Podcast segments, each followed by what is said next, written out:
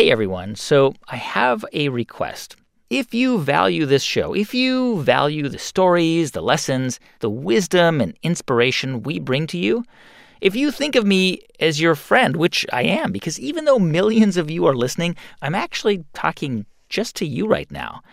I need you to be there for me as well. And you can do that by supporting what I do and buying my book, How I Built This. It is just out now and available everywhere, and it doesn't cost more than a few cups of coffee. And it's filled with wisdom and stories and ideas that will have you feeling inspired and fired up to take on the world.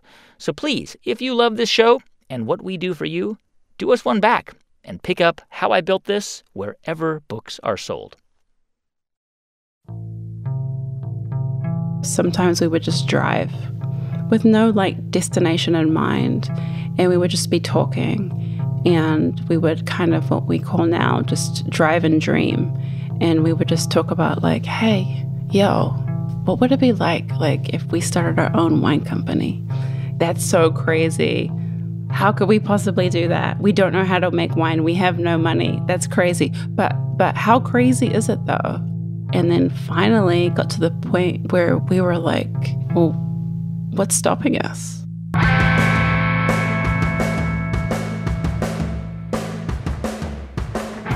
From NPR, it's How I Built This, a show about innovators, entrepreneurs, idealists, and the stories behind the movements they built.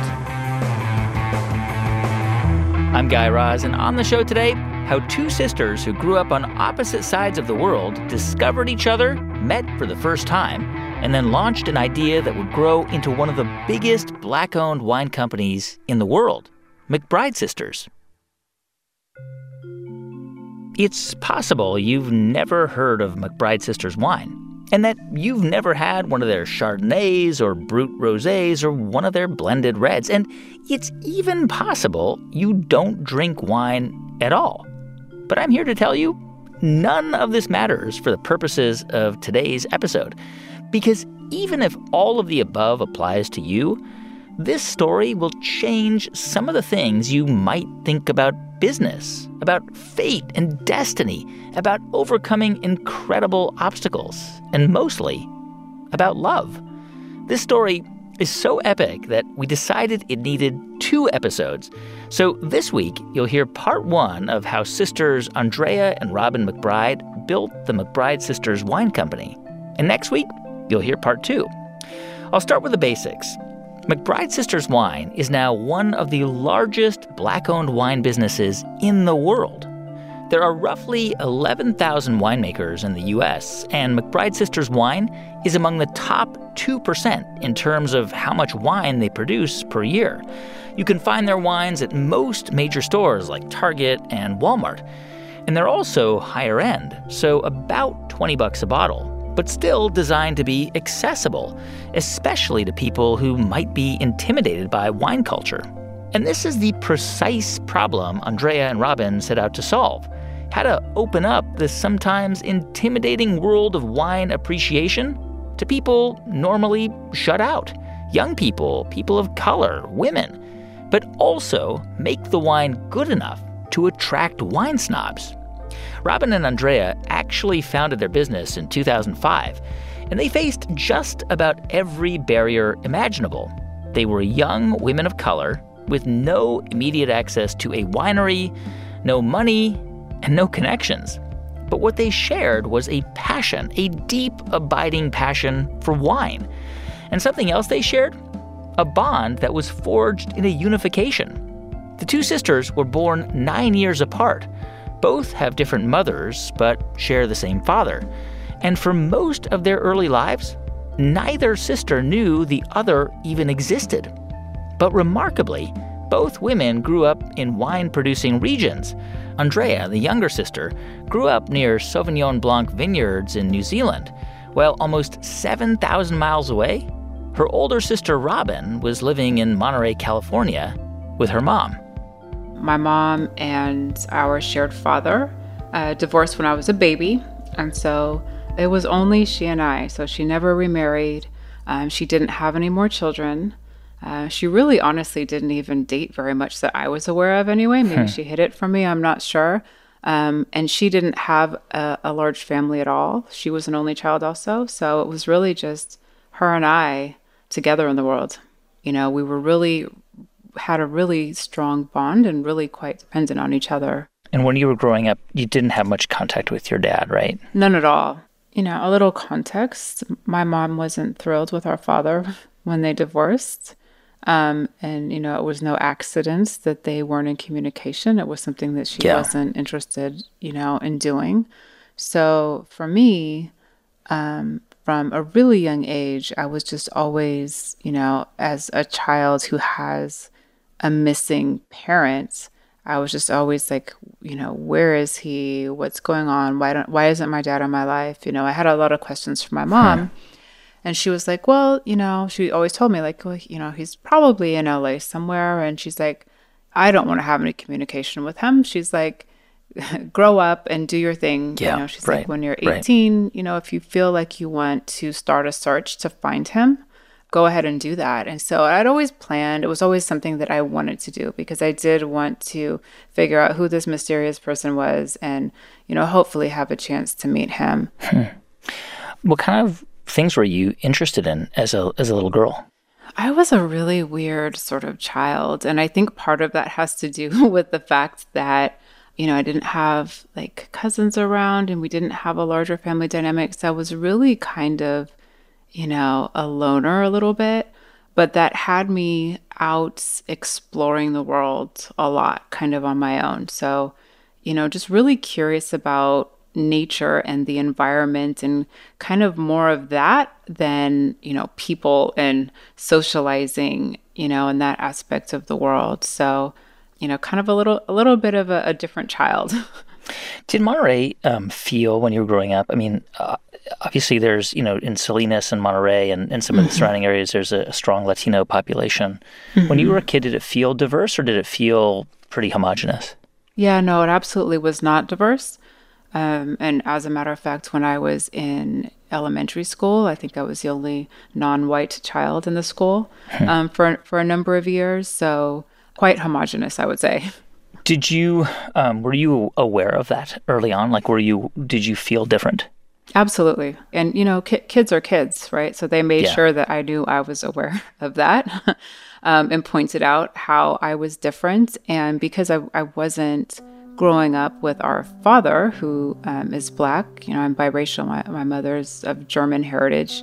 Um, I was, you know, literally the only one. So it was quite confusing. I, I very much felt like an outsider, I think, in the community and um, wasn't quite sure how to process it as a little girl, uh, but very aware that I was different than literally everybody else around me. When you um, when you finished high school, what did you decide to do? I, um, did you did you want to go to college? Did you want to just go right into the workforce? Yeah, so actually, I mean, academia was always a challenge for me, just in terms of the structure and, and the method of learning. And by, you know, a couple of years into high school, I was just like, this is this is not for me. Um, and I was a really bright child, and I kind of felt like, you know, I can learn anything that I want without all of this rigmarole. And I actually left high school early. I tested out early with there's a special test if you're too young to take a GED. And so I wanted to go to school and I went to the local community college. I wasn't exactly sure what I wanted to do, but I really did love science. Um, so I started taking some courses there. And then while I was, you know, this was, I was 16 at that point. Wow. And so while I was there, like the following year, I started working at a little company um, that manufactured um, some electronics that were used in the scientific industry and industrial products. And I really became fascinated. Being in that environment just really sparked everything in my brain, and I was just so excited by it. And I, you know, I ended up staying at that company for for ten years. I just kind of grew through the ranks there. Wow, wow. So I mean, you joined this when you were almost 16 or 17, and Yeah, I was 17. I lied. I told them I was. I told them I was 18. all right, we're gonna hit pause and um, come to Andrea, and then we're gonna come back to both of you. So um, nine years later, Andrea, you were born, um, also in the United States, right? Yes, correct, in Los Angeles. So for me, um, our father and my mother, they were married until I was about four or five and divorced. And around the same time, my mother was diagnosed with uh, breast cancer. So she she decided to leave the U.S. and, and your mom, based on your accent, I'm assuming she was not she's not American, right? Correct. from New Zealand. New Zealand. Okay, so around that time when she was diagnosed, she decided to move back to New Zealand. Yeah, um, she was told that uh, you know that she was terminal, and then she decided the best thing for her and I was that we go back to New Zealand, where she was originally from, where her parents, my grandparents, were, and her brother, my uncle. So, how old were you when when you moved to New Zealand? I was six and a half. I was nearly seven. When I went to New Zealand, I went by myself. My mom had a business in Los Angeles. Um, she had a lot of things that she wanted to tie up and sort of organize. And I think that her cancer um, advanced much quicker than they had anticipated. And so she put me on a plane down to New Zealand as a six and a half year old. And I remember uh, at the time being, you know, on the plane by myself. And, you know, back in the 80s, there was still a, a smoking section. and I was really intrigued as to, I remember being intrigued as to like why there were these curtains um, that separated one part of the plane to the other. Uh, but it was, of course, it was all quite exciting, sort of being by yourself. And I remember going down and and my my grandparents and my uncle retrieving me from the airport, and I just remember immediately it looking so different than Los Angeles. And I think what struck me was that there weren't really that many people. and there wasn't freeways and there wasn't a lot of cars. And where we were uh, at the top of the South Island in Blenheim uh, was very green and there was a lot of farmland. And um, it was just very quiet. And from what I understand, your mom passed away pretty soon after you were there. Yeah, she, it was about, we were there about uh, two and a half months and then she passed away. So after your mom's um, your mom's passing, um, where did you live? Yeah, so um, my mum also, I think, um, had bigger bigger family than Robin's mum, but quite small in that um, she had just one brother, and my grandparents were in their eighties Yeah. when I was seven, and so I initially split time between my grandparents and my uncle, and then shortly thereafter, um, my grandfather passed away, and then my grandmother passed away, and uh, and then I think my uncle felt like it was important that I grow up with other kids and that I have a mother, and so at the time he decided that. Uh, it would be a good idea that I split my time between a foster family and with him. I think anybody hearing your story would be hard pressed to figure out how you were able to just kind of get through your childhood, right? Um, I mean, and I think a lot of us just kind of forget children are super resilient. Like they're just, there's this kind of thing that they have, this kind of m- mysterious power to, to just kind of carry on. How would you describe your childhood? I mean, so many challenging, difficult things happened to you at an early age. Um, but do you feel in general that despite those things, you had a kind of a normal childhood? I wouldn't say normal. um, I would say that given the situation of being a ward of the state and in a foster care situation, that I was very lucky that the family that I was placed with, um, my mu- who I call my mum today, is just Yeah. an exceptional woman and wasn't in the practice of having foster children to collect checks or whatever sort of you know some of the horror stories that you hear she legitimately Yeah. wanted to have another child and i'm very lucky in the sense that that situation could have been much worse Yeah. and i think in light of that it was it was a very very good situation i think i think there's definitely challenges in when you're a kid trying to figure out why you're in a foster a foster child or foster care situation when you have family and why you're just not with that family. Yeah. So that's really difficult. And I think, to your point, children are really resilient. Do you remember as a kid um, feeling? I mean, I asked, I asked Robin a, a, version of this question, but um, I mean, obviously, New, New Zealand is is primarily, you know, uh, people there are primarily of white European origin or Maori origin. Um, did you did you have a sense of your own identity? Did you did you feel different? Yes, I think um, I definitely stood out. And you touched on it. The indigenous people to New Zealand are Maori. We also today have a lot of people from the Pacific Islands, um, but right. in the eighties. Um, especially in the South Island, uh, there were not a lot of Maori people, and there were definitely not a lot of Pacific Island people. And you know, the slave trade didn't go through New Zealand, so you don't have people of African descent. So I was very dark compared to what people were used to seeing. You know, I was obviously very different than when you look at, I guess, physically what Maori people look like. I'm six foot one now. so I was, you know, I was this very tall, lanky, darker to them child. And as Robin noted before, you know, kids made sure that that I knew that I was different, and even adults too. You know, it was um, something I was very, very aware of, and other people uh, definitely highlighted that.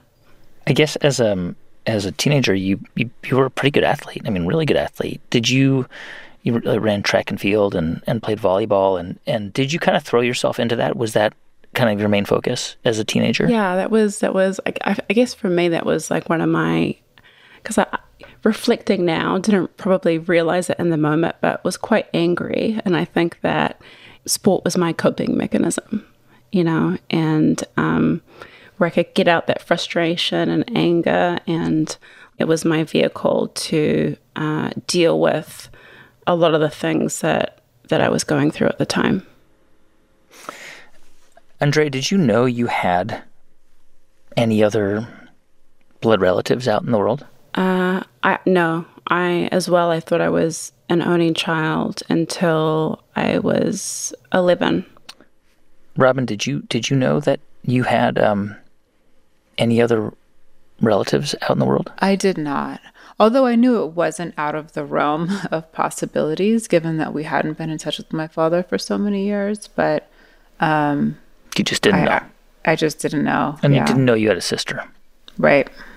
Did either of you, when you were when you were girls or teenagers, um, start to get curious about finding or looking for potential relatives, or, or not quite yet? No, I mean, for me, I think my experience was, you know, I'd gone down to New Zealand. I'd stopped communicating with my dad. I think maybe in my mind, I thought maybe maybe he had died as well. You know, that was sort of like the reason that we had stopped communicating. And I and I was young, so I think, you know, I just I just don't think I would have processed or or been thinking about like maybe there could be other siblings. I think I was I hadn't gone down those rabbit holes yet. Hmm. So neither of you really knew a whole lot about your dad, because um, I guess Robin, you were just a, a, baby when your parents split, and, and Andrea, you weren't much older. Um, but but suddenly, I guess, like in 1995, um, he resurfaced, right? And and, and Andre, he he reached out to you in New Zealand, right? Correct. And how did you hear from him? I was with uh, my foster family. Me and my brother Ben uh, were my foster brother. We were just watching TV cartoons, you know, after school, and the mm-hmm. phone rang, and I was kind of like the closest one to the phone. So I picked up the phone, and at the time, I, I really couldn't understand what the person was saying and i thought it was like one of our friends kind of like playing a trick on us i remember that mm. like the voice was like super deep and bassy and hmm. um and then i just heard the words andrea it's your dad it's your daddy and, you know, pretty emotional um, Yeah. time, to say the least. And, um, you know, in that conversation, he was just sort of telling me where he'd been and that, um, you know, that he he was so happy to have found me and that um, I had this big sister and her name was Robin McBride. And um, that unfortunately, as well, that he had been diagnosed with cancer, but he was going to beat it. He said all that to you in one phone call. Mm-hmm. Wow. So you knew that you had a sister, but didn't know how to find her. Correct. Yeah. It was it was really surreal because when our dad first reached out, you know, I think him being optimistic and wanting to beat cancer, you know, that was just his personality. And for me, I, I remember thinking, like, oh, here we go again. And I remember with going through with my mother having cancer and me being so young, going to the hospital, her getting chemo, all these things were just normal. You know, there was no context until until after she passed away. So I was like, oh wow, here we go again. And then I think because he wanted to be so positive and optimistic, um, it got to a point where I was like, okay, well, yeah, maybe he is going to beat this. Um, and, you know, he got back in contact with me. And, you know, during this period of time where, you know, writing letters, we're talking on the phone, we're building our relationship up. And then I remember um, my foster mum calling me and just saying, hey, Andrea, your dad didn't want to tell you, but he's actually really, really sick. And you need to go to America right now. Sorry. And he passed away. Before she arrived. Sorry. so I think that I had felt like I had lost everybody that I really loved the most.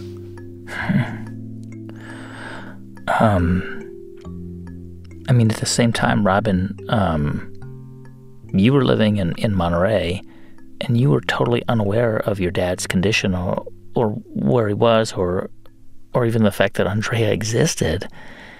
How did you find out about your sister? So, you know, from that point when our dad was able to make contacts with Andrea, his family um, stepped in to help with the efforts to try to find me. And, you know, between the point of our dad making contact with Andrea and between the time that they found me was, uh, you know, three or four years, I guess, that it took. And I had actually moved from California, from Monterey to Atlanta.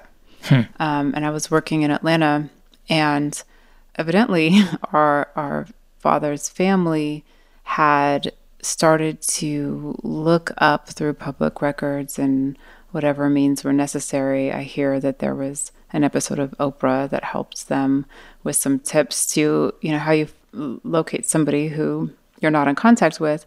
And they started sending letters out to people that they could find with my name. They knew my name. Yeah. The family had my birth announcement, so they had my full name. But still, Robin McBride, I mean, there must have been hundreds of Robin McBrides in America. Yeah, yeah. I'm not sure how many how many they actually sent letters to, but um, eventually one arrived at my mom's address back in Monterey. And what did that what did that letter say? Yeah, she she called me because she was a little she was a little off guard because a letter arrived from uh, last name McBride in Alabama, which is where our dad was originally from, and she fully was not expecting a letter from him or his family. So she said, "I've, I've got this letter and it's addressed to you. Do you want me to open it?" So I was like, "Yeah, absolutely." And in the letter, it was written by our, our aunt, our dad's sister, who lives in um, Camden, Alabama, which is a, a little tiny place outside of Selma. And she's introduced herself in the letter and said, uh, "We're reaching out to you, um, and you know, want to let you know that your your father's passed away. At this point, he had passed away in 1996. The letter I got in January of 1999, and said that your your father's passed away, and we went desperately to find you." you have a little sister. Her name is Andrea. And, um, you know, at the time she was 16 years old and she she lives in New Zealand and, you know, we're desperately trying to find you and connect the two of you. I'm sorry. I have little kids. I get really mm-hmm. uh, super emotional when I hear from my kids. Um, yeah. I mean, was that just totally shocking to you? It was absolutely shocking because, you know, I had not yet started my own search to find our father. Um, and, you know, as a little girl who's missing a father in, in her life, I think, you know, there was uh, always a hope and a dream, you know, somewhere that I would one day be able to meet my dad and kind of fill that that gap, you know, that's created by having, you know, a parent who's not there. So just reading that first line that he had already passed away, you know, sort of all all at once, it kind of was very emotional and you know, I had to deal with the fact that I was I was never going to know that person. He was never going to see me, you know, as a as a grown woman and that was really difficult to deal with sort of all at once, but you know, here was this other bit of information that I have a sister. And so, although the letters, you know, stated that she was in New Zealand, and so I was like, I wasn't even sure where New Zealand was exactly on the map. So, yeah, um, I was a little concerned that it might be difficult to to meet this sister, but um, you know, with that information, there was a phone number on the letter. So hmm. I was like, well, um, I need to just just suck it up and, and suck up all the emotions and, and, sort of the disappointment and the reality of the situation with my father. But I need to call um, our family and you know learn about the sister that I just found out about and how we can potentially meet. When we come back in just a moment, what it was like when they eventually did meet. Stay with us. I'm Guy Raz, and you're listening to How I Built This from NPR.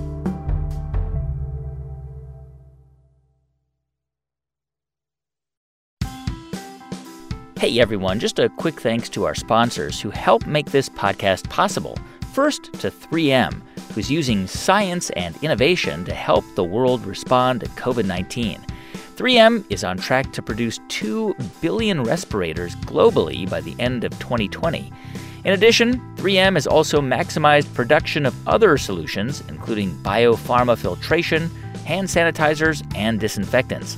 Learn more at 3m.com slash COVID. 3M Science applied to life.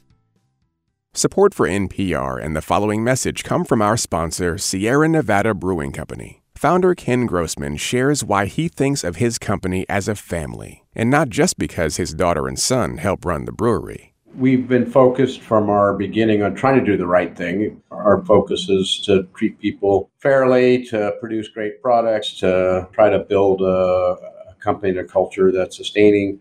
But it's also a community, a family. To learn more, go to sierranevada.com. Please drink responsibly. Thanks also to Earth Class Mail. Register your business with a virtual address from Earth Class Mail. They can also digitize your postal mail so you can focus on more important things like running your business. Visit earthclassmail.com/built for details. I'm Rodney Carmichael. And on this episode of Louder Than a Riot, did bias against rap lyrics seal the fate of No Limits Mac Phipps? This guy shouldn't be incarcerated. And I know that his music got him incarcerated, but they got the wrong guy. Listen now to the Louder Than a Riot podcast from NPR Music. And just one more thing the How I Built This book is now available. It's a great read and a great gift for anyone looking for ideas, inspiration, wisdom, and encouragement to have the courage to put out an idea into the world. It's filled with a ton of stories you haven't heard and how some of the greatest entrepreneurs you know and respect started out at the very bottom. Check out How I Built This, the book, available wherever you buy your books. And please, if you support what I do on this show, you can show that support by picking up How I Built This, the book. And thanks.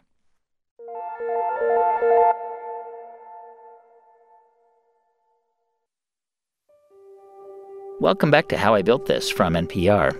I'm Guy Raz. So it's the late 1990s, and Robin McBride has just received a letter that says her father has died, and that she has a 16 year old half sister named Andréa who's been living on the opposite side of the world in New Zealand. And the two of them have never met. So, in that moment, Robin's life basically turns upside down. But very soon after receiving the letter, she picks up the phone and reaches out for the first time to her father's family. Our aunt answered the phone, and um, bless her heart, she was very excited that after all of their efforts for so many years, that I was calling her. And I think um, I didn't really get much information. What I got was a lot of shouting and screaming and celebration. And, and, I didn't really quite understand why at first, but that was because um, Andréa was in Alabama. Um, she was with our, our father's family, visiting them for, for the first time. She came to visit for, for the holidays. She was there when you received that letter in Atlanta? She was. So, and again, yeah, so I was in Atlanta and, and Camden, Alabama is probably a three and a half hour drive from, from where I was sitting at that moment. So, um, very unlikely that the timing was what it was, but wow. our, our aunt was, um, you know, very excited that it happened when it did. And she actually said, Hold on, um, talk to your sister. And I was very confused because my sister lived in New Zealand, I thought, according to the letter. But of course, Andréa was sitting um, in her house. So within a moment's notice, I was. I was on the phone with this this new sister that I didn't know I had a, a few minutes ago. Andre, do you remember what? I mean, that must have been such a strange and even awkward conversation. It was. It was really surreal because I think for me, even though I had known about Robin for uh, four years, I think in the context of how I learned about her and our dad passing away, I had pushed it off into this place in my brain where I was just yeah, it wasn't a reality. Robin, um, what do you remember about the phone conversation between the two of you? I think I remember that I wasn't prepared for it. Hmm. On top of that, she had a very strong New Zealand accent. Mm-hmm. So um, when the phone was passed over to her, and I was like, Ex- "Like, excuse me, who who is this?" And you know, she was like, "It's, it's Andréa," and you know, it just it took a moment to really try to figure out how we could possibly be on the phone. Um, but we did have a brief conversation, and um, we made plans to to meet in person. She was going to New York the next day, and I was going to meet the her next there. day. Yep. She was going back to New York to go back to New Zealand. She was going to New York to um, meet some more of our, our dad's family. Hmm. A couple of our uncles and, and, cousins that lived to New York. A lot of our dad's family sort of migrated um, from the south up to New York, and so she had or already had plans to go and meet them. And so I said, "Well, I." I I'll meet you there the next day. Wow. And and where in New York were you going to meet? We made plans to meet in the most beautiful place we could think of, which was LaGuardia Airport. so, next day you fly to LaGuardia, both of you, and what do you remember about seeing your sister for the first time? Did, did you did you like go to her gate? Did you? Um, well, I don't. I honestly have no memory of between the time that she and I spoke to the time I yeah. was on an airplane to go meet her. So whatever happened there, I don't know. But I do know that I suddenly started to become very anxious about the situation um, en, en route. Not that I was, you know, afraid of her, but I just, you know, I, I knew I was going to become a different person once we met. Yeah. Um, I, Your life was going to change. Yeah. So yeah. the journey just seemed excruciatingly long. And when we met, this is pre 9 11. So um, Andréa and our uncles and cousins were at the gate at the airport, um, awaiting my arrival. So you walked off the plane and they were waiting for you at the gate? Yes, they were all there. A large group of people was there who I didn't Wow. Never met. and never seen pictures of. And, and that's one of the things that it's, you know, we didn't have, um, I don't know who I was looking for. And, you know, I'm biracial. I wasn't quite sure if, if she also was biracial. Um, you know, I just didn't know. I didn't. I didn't know who to look for. Yeah. And I had to have, as I was, you know, deboarding the plane, I had to really like go through some sort of mental exercises to calm myself down because I was kind of, Yeah. I was kind of freak, I was Yeah. freaking out a little bit. I'm freaking out right now. You're freaking out for me. Um, so, you know, I was, I was talking to myself. I was trying to, you know, use every like sort of mantras I could think of to just censor myself. And as I was doing so and walking off of the plane, and I looked forward down the jetway, and I, I, I saw myself in the ref, a reflection at the end of a of the jetway um, in a mirror, and I'm telling myself, you can do this. You know, don't you know, kind of shed all of the anxiety, and you're you're here now. This is going to happen, and I realized that my my reflection um, that was looking back at me wasn't walking as I was walking. it wasn't you. It wasn't me. It was my sister that was waiting for me at the gate, and I realized that we we actually do look alike. Exactly alike, actually. yeah, and um, you know, I was able to to recognize her and identify her, and I just remember. I say this little girl, but she was very tall already at that point. But this young girl, um, you know, and her eyes were just completely wide open, and I could tell that she was also thinking the same thing I was, which is, you know, oh my gosh, am I seeing my sister for the first time? Wow. And yeah, that was the first time that we laid eyes on each other. I I think that I, I think that the that the real world is more complex than a film, right? Because in a movie you would say, "Oh, instantly we were we fell in love or we were bonded." But I wonder, Andre, when you saw your sister, was it was there did you feel like almost an instant bond? Did you feel like, "Oh my god, this is me. I'm looking at me." I did, and um, and even hearing Robin talking about that, I'm the baby sister, and I'm clearly like the emotional one, because you know, um, you know, even to this day, still hearing that, it makes me super emotional. Um, just because my sister is so precious to me. Um, But to answer your question, yes. Um, you know, I just remember like Robin said, I felt like I was a deer in headlights. Um, Wow. And I just like immediately locked in on her. And, you know, we just locked in on each other. And um, crazy thing is, we didn't say anything. Um, we just kind of like magnets. Just hugged. Yeah. And, um, and, cr- and cried. And um, I think at one point, maybe, you know, three or four minutes in, I think I might have said, You're Robin, right? um, for, for us, you know, there wasn't an immediate bond.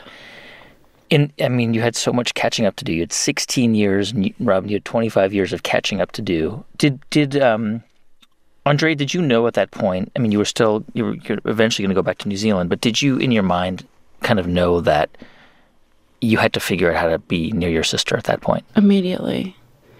It was so life changing for me. Um, Yeah. you touched on this before. Um, sports initially, early for me, was kind of my vehicle of kind of dealing with a, a challenging upbringing. And it would be the vehicle that got me back to the United States and got me close to Robin. You decided that you would figure out how to get back to the U.S. as an athlete, as an a- on an athletic scholarship, Yes, hmm and you did. You ended up at USC. I did. Yes. And you went to USC because Robin, at the time, you were living. Where were you living? I had moved back after we met. I moved back to Monterey. I moved Back back, to to, Monterey. California, anticipating that she was going to um, choose one of the California universities to go to. Yeah. So you go to USC, and um, really, but the really re, the real reason was to be geographically closer to your sister, so you guys could be together. So clearly, the both of you knew that you were going to. You, your, your, the rest of your lives were going to be in the same geographical area. Correct. Yeah. Oh yeah, no, I was there to pick her up at the airport. Her and her giant javelin. Yeah. You, you brought a javelin with you. She did. She traveled. Uh, oh, wow. She traveled from New Zealand with a javelin. I was a javelin thrower. I got to bring my javelins with me. So you had, I mean, you had so back and forth, and you were probably spending like holidays in Monterey or Yep. vice versa. Yeah, we, we we traveled. I mean, back and forth as often as we could. It's you know we're in the same state. It's not super close between mm-hmm. Monterey and LA. It's probably a five or six hour drive, but we took every opportunity we could to spend time together. And Andréa, you know, it was great because Andréa got to come up to Monterey and see where I grew up. Yeah. Eventually, I got to go to visit New Zealand. Um, we found out that they're remarkably similar. It's it's, it's crazy. we realized they're pretty much the exact same places, just in different um, sides of the hemisphere. But um, and then you know we would sometimes meet in the middle, um, which there's not a whole lot between Monterey and LA except Right. for wine country and agriculture, kind of meeting in the country and Right. uh, meeting at different you know wineries or, or places off the side of the road. So that's what we did for the next few years. Were both of you just, I mean, obviously you come from New Zealand, which is a huge winemaking part of the world, and you, Robin, come from Monterey, which is a huge winemaking part of the world. And so I'm not surprised both of you were into wine, but both of you were into wine. We were, we were. But it was different though, because I think, you know, for me, my entry point to wine was my grandparents were always involved in agriculture and they were farmers. And then in the 1980s, specifically in Blenheim, the region is known as Marlborough, um, started to go through this transition of thinking about seriously becoming a wine, a commercial wine growing region. And so there was a lot of people that might have been farming tomatoes, peas, potatoes that looked at the opportunity of um, planting vineyards from scratch, Yeah. planting this grape called Sauvignon Blanc, and then collectively selling it to the largest brewery in the country at the time, also was a winemaker, um, selling it as grape growers to this brewery. And it's crazy because, you know, at that time, you would fly into this region and there would just be all this, all these fields. Um, you know, everywhere, and and now you fly into Marlborough, and it's just vineyard. There's no more plant. Vineyards. Yeah, there's no more, no more plantable area. And so, you know, splitting time um, between my uncle and my new family. When I was with him, you know, when you're in an agriculture family and you're a kid, you are free labor. Yeah. You know? You're picking grapes. well, even even before the grapes are ready to harvest, like you know, we were um, running posts in the ground and running wires and bench grafting plants and planting them in the ground. And so my introduction to to wine was from the growing perspective, wow. um, and definitely was convinced I was never going to be in the wine industry. because it's so hard. Yeah, farming is very hard work. Um, and then for me, it connected the dots of how, you know, all this love and this care and this dedication and hard work and community of people that it takes to take care of grapevines for the purpose of making wine, how that translated into this beautiful glass of wine. And Robin, were you? Do you remember having conversations about wine? Like, because because your sister was young. Like, a, it's it's pretty rare Yeah. for any college student to be into wine. Like, oftentimes they're into like Jello shots or right? they're I drinking. agreed. Yeah. And she, we would have these conversations, and, and it, it just so happened that it was sort of a time in my life when I, um, as a young adult, I sort of began my own, um, I guess, wine journey for myself. Previous to that, growing up in an agricultural community, I really um, admired and appreciated the family uh, wineries and vineyards that were around. It was sort of like there's this, I don't want to say there's a hierarchy, but it was kind of like, you know, we have, you know, lettuce, spinach, strawberries, artichokes, and all these things. And then wine had become this sort of new elevated form of agriculture in Right. Monterey and the Salinas Valley. So it was kind of like this really, you know, kind of, I don't know, the bougie sort of thing that had been going on when I was growing up. So it's like I'd always admired that. And some of the families that were um, sort of, you know, neighboring where I lived were at the head of that. But um, for myself, I had just everyone in wine sort of has their aha moment. It's not, it's really corny, but everybody does, right? And so for me, it was at a friend's house where we were watching TV and we were having a meal over Italian food, um, and there was a bottle of Merlot that we had been drinking, and then we we drank it all. And so my friend brought out another bottle of Merlot, and you know, which was fine. It was like, we're out of wine, we need more. And so she opened that up. But just in that, the difference between the two bottles of wine from the first bottle to the next bottle was the same grape, it was the same vintage, it was the same sort of, you know, area of California. Hmm. And yet the styles were so different to me. And it was the first time that it really, it really stood out to me that there's an art in, in winemaking. And, and what about you, Andréa? I mean, I mean, clearly both of you were passionate about wine, but mm-hmm. uh, you were still in college and also still uh, like really focused on athletics, right? Yeah, my dream was to be an Olympian, to be a gold medalist, and I had a, a pretty bad injury in which I came to the realization that like you know this was like I wasn't going to get to that dream. Hmm. and it was quite a depressing time, you know, hmm. because for, I would say, since the time I was 14, seriously pursuing, you know, this Olympic dream. And then I think in conjunction with that, meeting with Robin and um, in California and really building our bond as sisters and as young yeah. women. When we would hang out and we would get together, sometimes we would just drive with no like mm-hmm. destination in mind. Mm-hmm. And we would just be talking. And we would kind of what we call now just drive and dream and we would just talk about like, hey, yo, what would it be like like if we started our own wine company?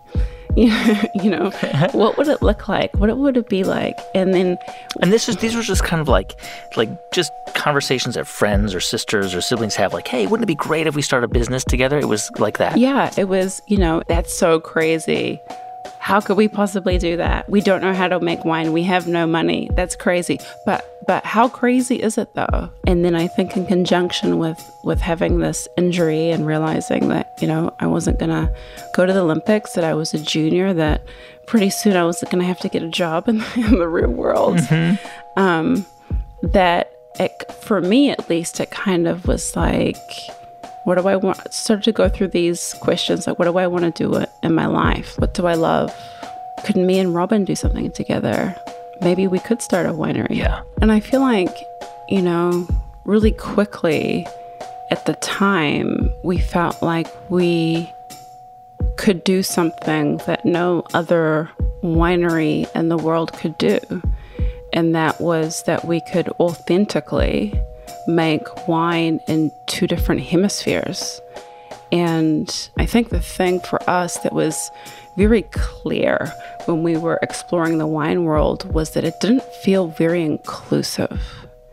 But also, too, from a consumer perspective, I'm a millennial, Robin's a Gen Xer, we're quite promiscuous in the way that we drink, and that, like, we don't want to drink the same thing every night.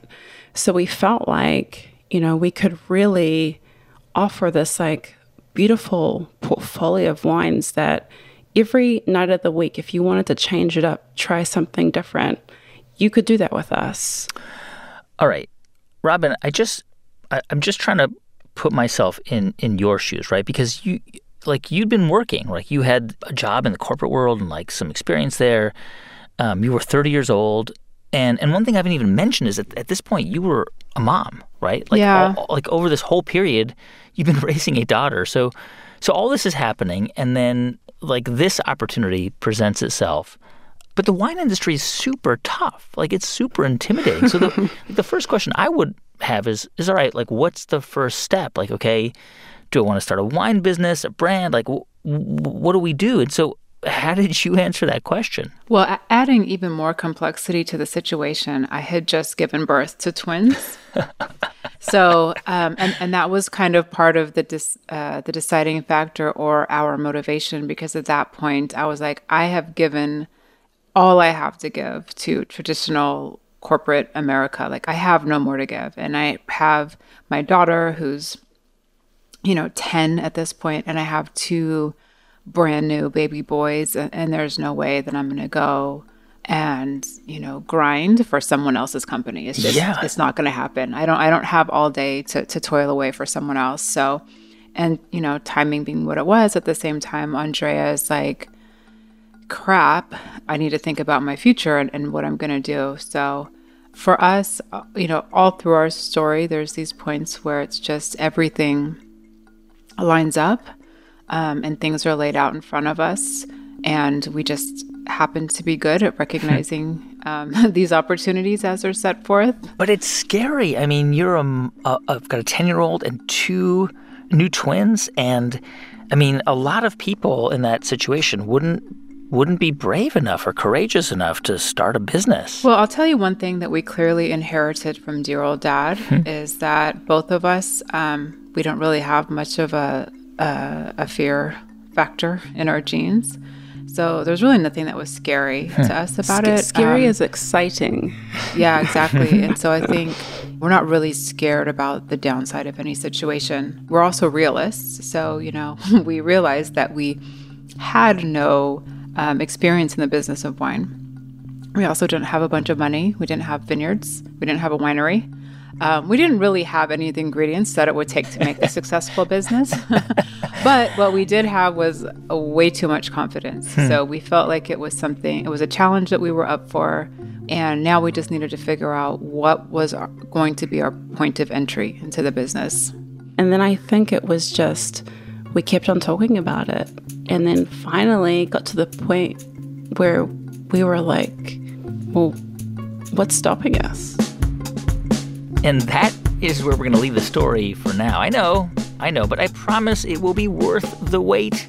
Next week, we'll find out how the sisters turned their business into one of the largest black owned wine companies in the world. At that time, um, the wine industry was, was a very closed off industry, not a lot of innovation, not a lot of disruption. So we looked very foreign in, in these situations. I think in their mind, they think, how dare you? Like the audacity, you know, don't you know how this works in this industry? More from the McBride sisters next week. And thanks so much for listening to the show this week. You can subscribe wherever you get your podcasts. You can also write to us at hibt at npr.org. If you want to follow us on Twitter, it's at How I Built This or at Guy Raz. And on Instagram, it's at Guy.Raz. This episode was produced by Rachel Faulkner with music composed by Ramtin Arablouei. Thanks also to Liz Metzger, Derek Gales, JC Howard, Julia Carney, Neva Grant, and Jeff Rogers. Our intern is Farah Safari. I'm Guy Raz, and you've been listening to How I Built This.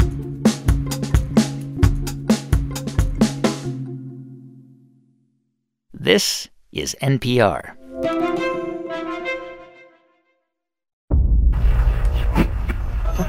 Voting is crucial, and I don't give a damn how you look at it. Is this America? It was we, the people. The land of the free and the home of the brave. Not we, the white male citizens. Misrepresentative Democracy. A new series about voting in America from NPR's Throughline. Listen now.